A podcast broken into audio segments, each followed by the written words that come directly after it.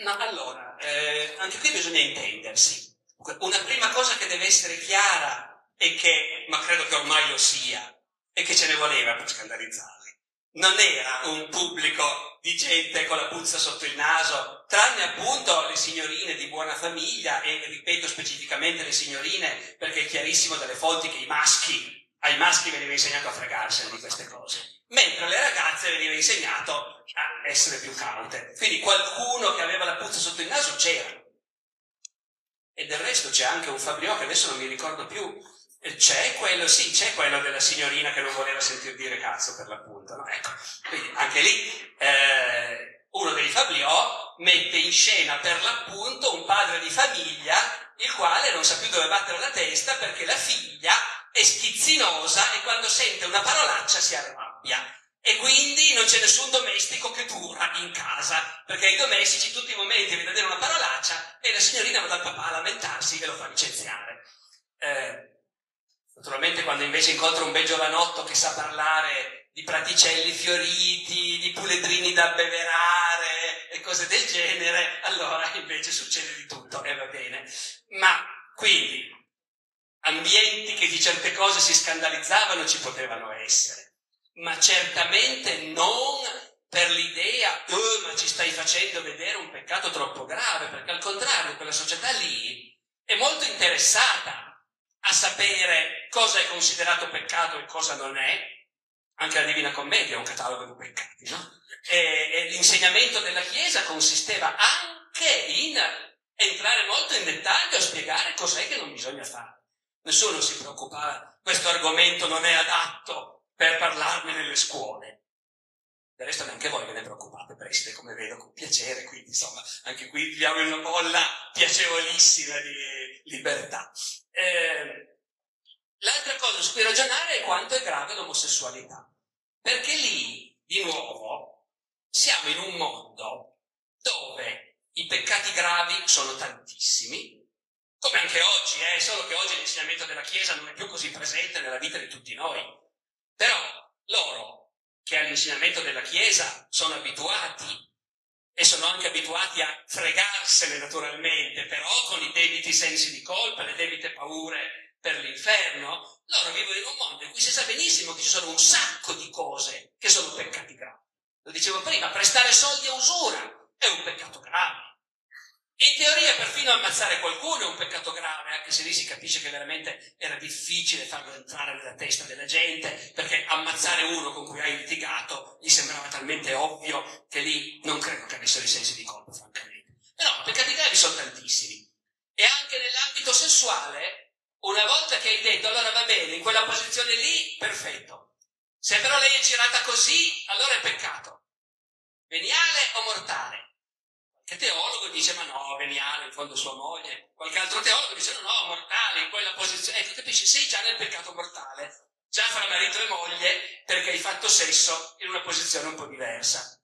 Dopodiché cosa succede? Che uno dei due, più spesso la moglie, magari quando si confessa c'è il senso di colpa e lo confessa e si fa la sua penitenza di Dio dieci Ave Marie. Il marito probabilmente se ne frega del tutto. In realtà si chiede al parroco hanno commesso un peccato mortale. Anche detto con la massima chiarezza che commettere un peccato mortale non vuol dire in nessun modo che vai all'inferno, ma ci mancherebbe. Vai all'inferno se muori senza esserti mai pentito. Meglio se ti penti finché sei in tempo e ti confessi anche e fai penitenza, ma basta anche pentirsi all'ultimissimo momento, eh? Non c'è problema. Se tu in punto di morte dici Maria aiutami, mi pento, mi pento, Maria ti tende la mano, ti tira su e vai in purgatorio. Il purgatorio di Dante è pieno di gente che ha commesso peccati mortali, gli stessi di quelli che stanno all'inferno. Guai a pensare che chi è in purgatorio è perché ha fatto peccati meno gravi. All'inferno c'è un girone dove ci sono gli omosessuali, Brunetto Latini, ma anche in purgatorio c'è un posto pieno di omosessuali. Sono quelli che si sono pentiti in tempo, d'accordo? Ecco. Quindi da questo punto di vista, ripeto, attenzione a non pensare al peccato mortale come una cosa che ti condanna definitivamente all'inferno, magari al rogo, non è assolutamente così, tutti ne fanno peccati. Finalmente l'ostilità all'omosessualità rientra in quella, diciamo, in quel compito che la Chiesa si prefigge di insegnare un po' di moralità alla gente e che è un compito che la Chiesa ha cominciato a prefiggersi solo a un certo punto nel Medioevo e che è andato appesantendosi col. Voglio dire che nei primi secoli del Medioevo, nell'epoca barbarica, i preti, tanto il matrimonio non era un sacramento, ma addirittura ai preti si diceva non andate ai matrimoni, perché i matrimoni riguardano la sfera appunto del sesso, è una cosa che fanno i laici tra non andateci ai matrimoni. Poi più o meno al tempo di Carlo Magno la Chiesa, il Medioevo è un'epoca quasi tutta di progressiva crescita, le cose diventano più complesse, si ragiona di più su più problemi, cominciano ad esserci più libri, più dibattiti, più discussioni. Al tempo di Carlo Magno la Chiesa comincia a dirsi ma forse dovremmo spiegare ai laici che non è una bella cosa prendersi una moglie, poi cacciarla via per prendersene un'altra, o magari tenersene due o tre insieme, come fanno tutti questi capi barbari. Magari dovremmo spiegare, proprio partendo dai capi, che bisogna avere una sola moglie.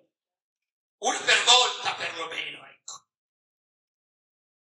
Carlo Magno è uno che vive nella sua vita questa evoluzione, perché Carlo Magno ha avuto un matrimonio, come si usava tra i capi germanici, provvisorio, da giovane, con una che poi hanno mandato via quando è stata ora di fare un matrimonio politico e ha sposato la figlia del re dei Longobardi, quella che Manzoni chiama Ermengarda, no? ecco, e, e, poi quando la politica ha detto no, adesso con i Longobardi litighiamo, ha cacciato via Ermengarda, la moglie Longobardi, se ne è presa un'altra. Poi se ne è presa altre tre, ma stavolta aspettando che morisse quella precedente perché a quel punto la Chiesa stava cominciando a dire non dovete.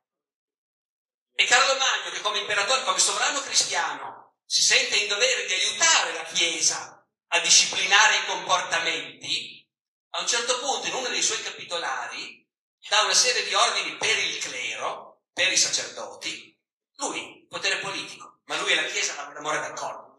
Carlo Magno a un certo punto in un capitolare elenca una serie di cose che i sacerdoti non devono fare non devono andare in guerra e ammazzare la gente. Non devono andare a caccia, che è un'altra cosa violenta, si versa sangue e così via. Non devono avere più di una moglie, perché in quel caso sono perfino peggiori dei laici, ai quali appunto la Chiesa ormai impone di avere una moglie sola per volta. Ma voi capite, è chiaro che al tempo di Carlo Magno c'erano non solo i preti erano tutti sposati, cosa normalissima e lecita, ma evidentemente era pieno di preti che si tenevano più di una moglie in casa. Quello è il livello. Pian piano la Chiesa, e a questo punto forse voi mi direte, c'erano anche le sue ragioni, la Chiesa comincia a pensare, adesso però mettiamo un po' d'ordine. Non è soltanto il dire vogliamo opprimere la gente, è anche proprio lo sforzo grosso di costruire una vita collettiva con degli equilibri maggiori. E fra l'altro una maggior salvaguardia per la donna, perché Vuol dire il marito non più può dire alla moglie mi sono stufato di te, vattene via, me ne prendo un'altra. Ecco, no? Allora pian piano il matrimonio alla fine arriveranno nel XII secolo a decidere che è un sacramento, quindi una cosa sacra, che va rispettata. E all'interno del matrimonio si disciplina, come dicevamo, il sesso, ok?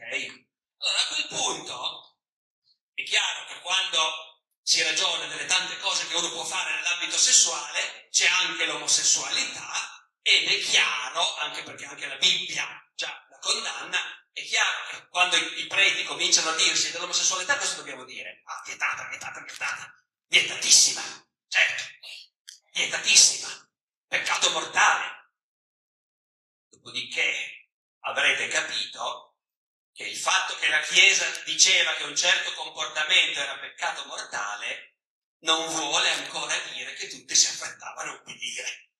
Ne consegue che la Chiesa, il massimo che è riuscita a fare è stata coinvolgere il potere politico e far fare delle leggi che dichiaravano che l'omosessualità non era solo un peccato, ma anche un reato. Allora, a quel punto quando è anche un reato, diventa possibile che chi ha comportamenti omosessuali venga perseguito.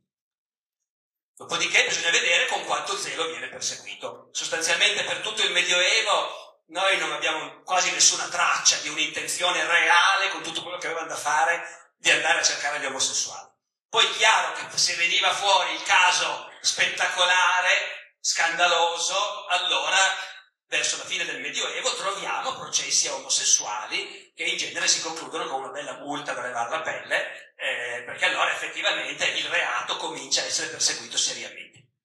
Tra fine del Medioevo e Rinascimento comincia a esserci un inasprimento, per cui ma io sono più casi, casi che ho presenti io sono più casi del 1500, diciamo. Eh, in certi casi gli omosessuali possono rischiare anche il rogo, effettivamente. Ma è una cosa che ci si è arrivati col tempo proprio perché lo sforzo della Chiesa e delle autorità di disciplinare i comportamenti e costringere la gente a rispettare le regole diventa sempre più forte verso la fine del Medioevo e fortissimo nell'età moderna e con la Controriforma, mentre per il grosso del Medioevo è, uno, è come vuotare l'oceano con un cucchiaino. La Chiesa si sforza, ma la società scappa.